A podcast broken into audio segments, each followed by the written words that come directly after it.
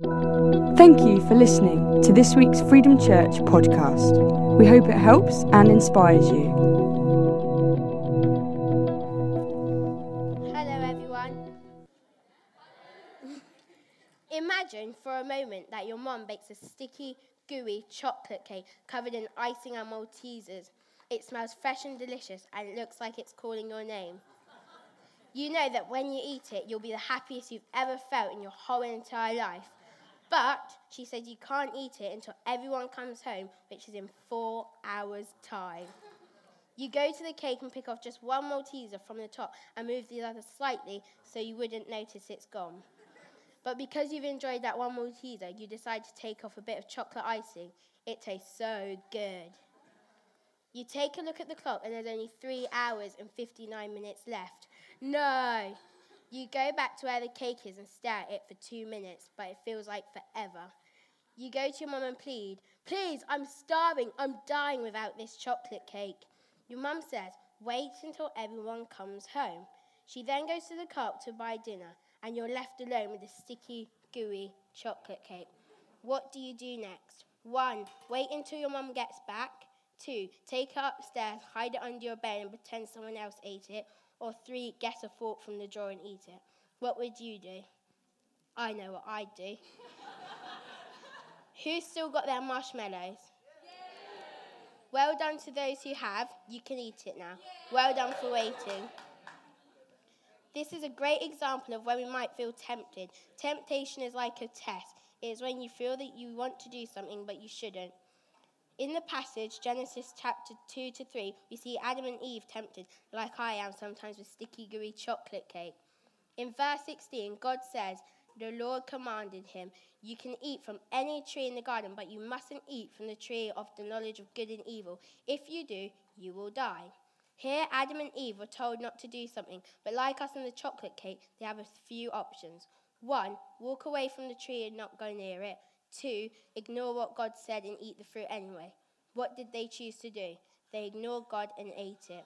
They were tempted by the serpent who tricked them into not believing that God was tr- what God said was true. He said, "Did God really say that you shouldn't eat from the tree?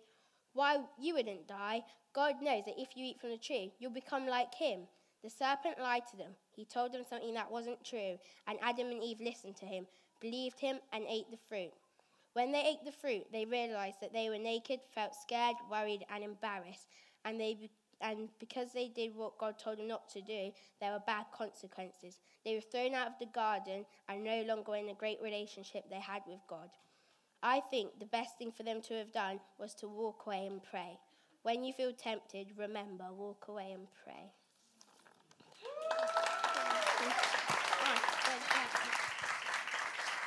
Good. Thank you, Beth. Haven't they done amazing? Thank you, Sophie, Karis, Esme, and Beth. You've set me up very nicely for what we're going to talk to you now. We're just going to continue the train of thought that Beth continued. And uh, Beth said it perfectly. Temptation is like a test. Do you eat the marshmallow or do you not? Do you do the right thing or do you uh, give in to temptation? And, uh, you know, as Beth said, Eve uh, when he, Eve was talked to, the, the serpent lied to them. Uh, he made out God to be a liar. I'm not okay with that because God isn't a liar. But he, he made out that God was a liar and uh, he tricked her into believing something that wasn't true. And as a result, of course, we know um, from that day, everything changed. Uh, as Beth said, the relationship between uh, them and God changed, the relationship between each other changed. And um, and I think it was partly because, um, because of the temptation, uh, it's strong, isn't it, temptation? Because we can, very, we can feel very convinced. We can feel convinced. Has anyone felt convinced by something that they found out later wasn't true? Isn't the most annoying thing? Because you're so, I'm, I'm convinced. I'm convinced that Toy Story was made in 1993. It was the, the, the year I was born. I know Toy Story was born in 1993. It wasn't. It was made in 1995, right? But just bits of information like that, or actors, maybe actresses, we can often believe something, we're convinced of something that is true, and then later we find out that it's not. And I believe that when we're convinced, there's such a strong uh, conviction. It's, it's, strong, it has strength to it. And uh, me and Jordan, my husband, um, good looking lad at the back somewhere, uh, he, there he is. um, sometimes we disagree. No. Yes. We do. I, trust me, we do. Right, sometimes we disagree. And uh, on one of the, the moments that we've, we've disagreed, and to this day we're, we're still disagreeing, is, uh, is something that happened on the day we met. Uh, seven years ago, I walked into Christian uh, Springbourne Christian Centre in Bournemouth, and uh, unknown to me, Jordan's eyes very quickly darted to my face, and uh, and in that moment, funnily enough, he fell in love with a beautiful stunning, gorgeous looking lady. And, uh, and, uh, but, but there's something about this day that we, we that we disagree on. And it is um, something that we're convinced of, right? So I was convinced that on this day I was wearing jeans, right? Classic. But Jordan is convinced that I was wearing a skirt. right? So those of you who know me, I, I, don't mind skirts. They're all right, right? They're actually quite nice in the summer. They're a bit airy, aren't they, ladies? Uh, but, you know, skirts are all right. They're fine. They're not my favourite piece of clothing. But I'm convinced that seven years ago, I don't think I even owned a skirt, right? It's grown on me over, over the time. But Jordan is convinced that I wore a skirt and I am not. And to this day, we laugh about it still because we don't know, do we? There's no photographic evidence, uh, there's nothing. Maybe I did wear a skirt. I don't know. Maybe I did. Maybe I didn't. But one day we'll find out, won't we? Which will be good. Thankfully, we're still together. Um, so that's good. Good. Well, it's, it's funny because Eve was tricked into being convinced. She was convinced. It says in, in, in the passage, Eve was convinced and ate the fruit. And the, the, the serpent tricked her into being convinced. And the question is well, are we convinced of some things that just aren't true? Are we convinced of things that just aren't true, that are to do with temptation? How often do we feel tempted each day to do all sorts of things, say all sorts of things, think all sorts of things. Will we allow ourselves to be convinced of something that isn't true but looks true? Will we allow ourselves to be convinced of something that isn't good but tastes good? Will we allow ourselves to be convinced of something that isn't right but feels right? For Eve, she was convinced it looked right, that it matched up. The, the serpent made a really good argument. Well, hold on a minute. Are you sure? Really? No, he wouldn't have said that.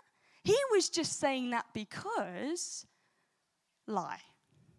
He was just saying that because lie. And so he convinced Eve of something that wasn't true. And I think we are always in these positions day in and day out, year after year. We are convinced of things that just aren't true, which then allows us to give into temptation.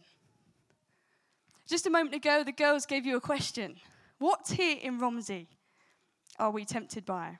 Now, I don't know what you said. I don't know if you answered the question because you might have been distracted by the marshmallows, but that's okay. Well done again for those who waited.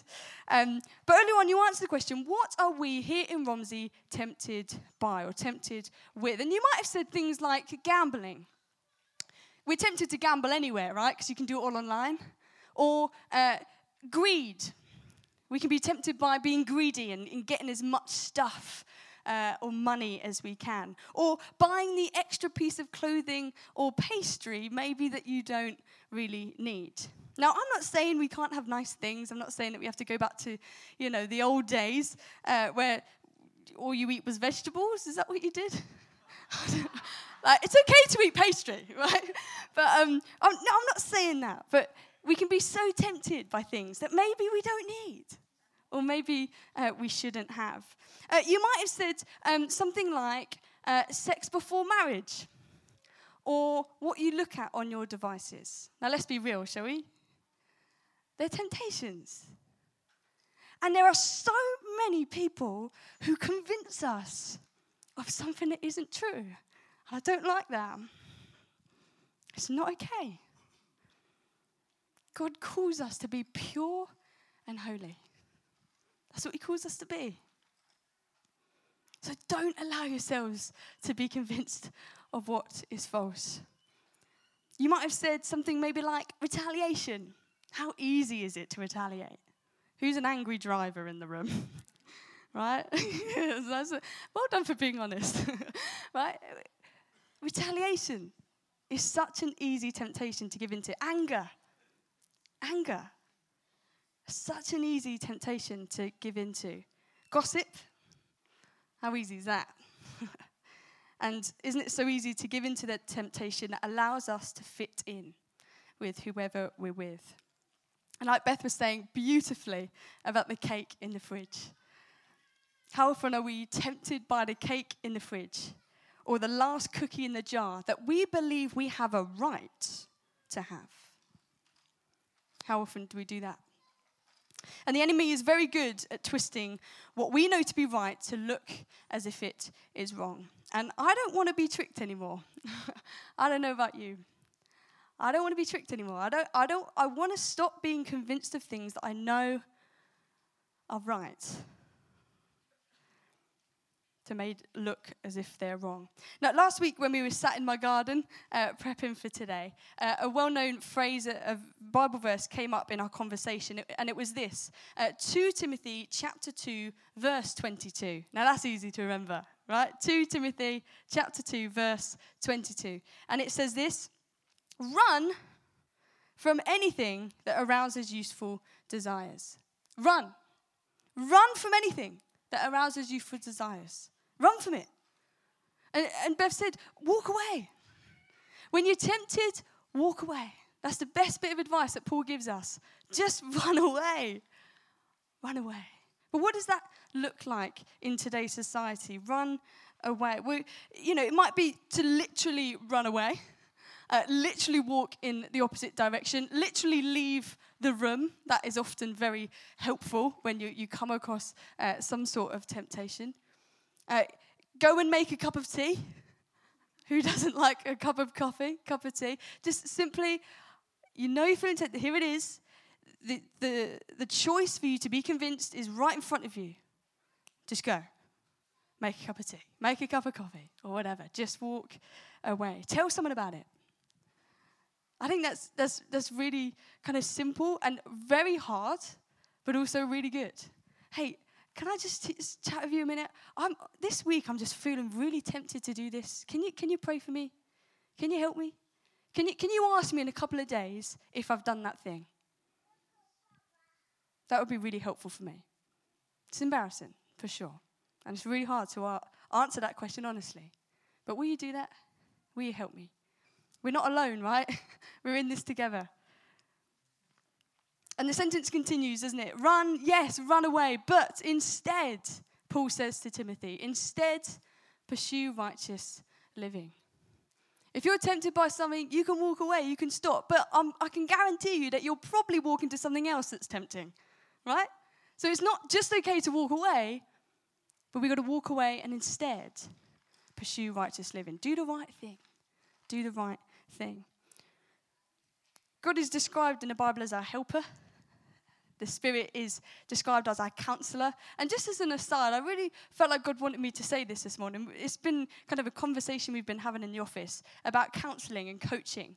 And uh, don't we often um, kind of fall into the trap of thinking that counseling is for those with really big issues? Now, I'm just being honest. I need counseling, right? We've all, we've all had past. We've all been hurt. Anyone in here not been hurt? I, just I don't want that to be a lie in this in this church. You know, we as a leadership team, we don't want that to be a lie that counselling is just for those with big issues. We all need it.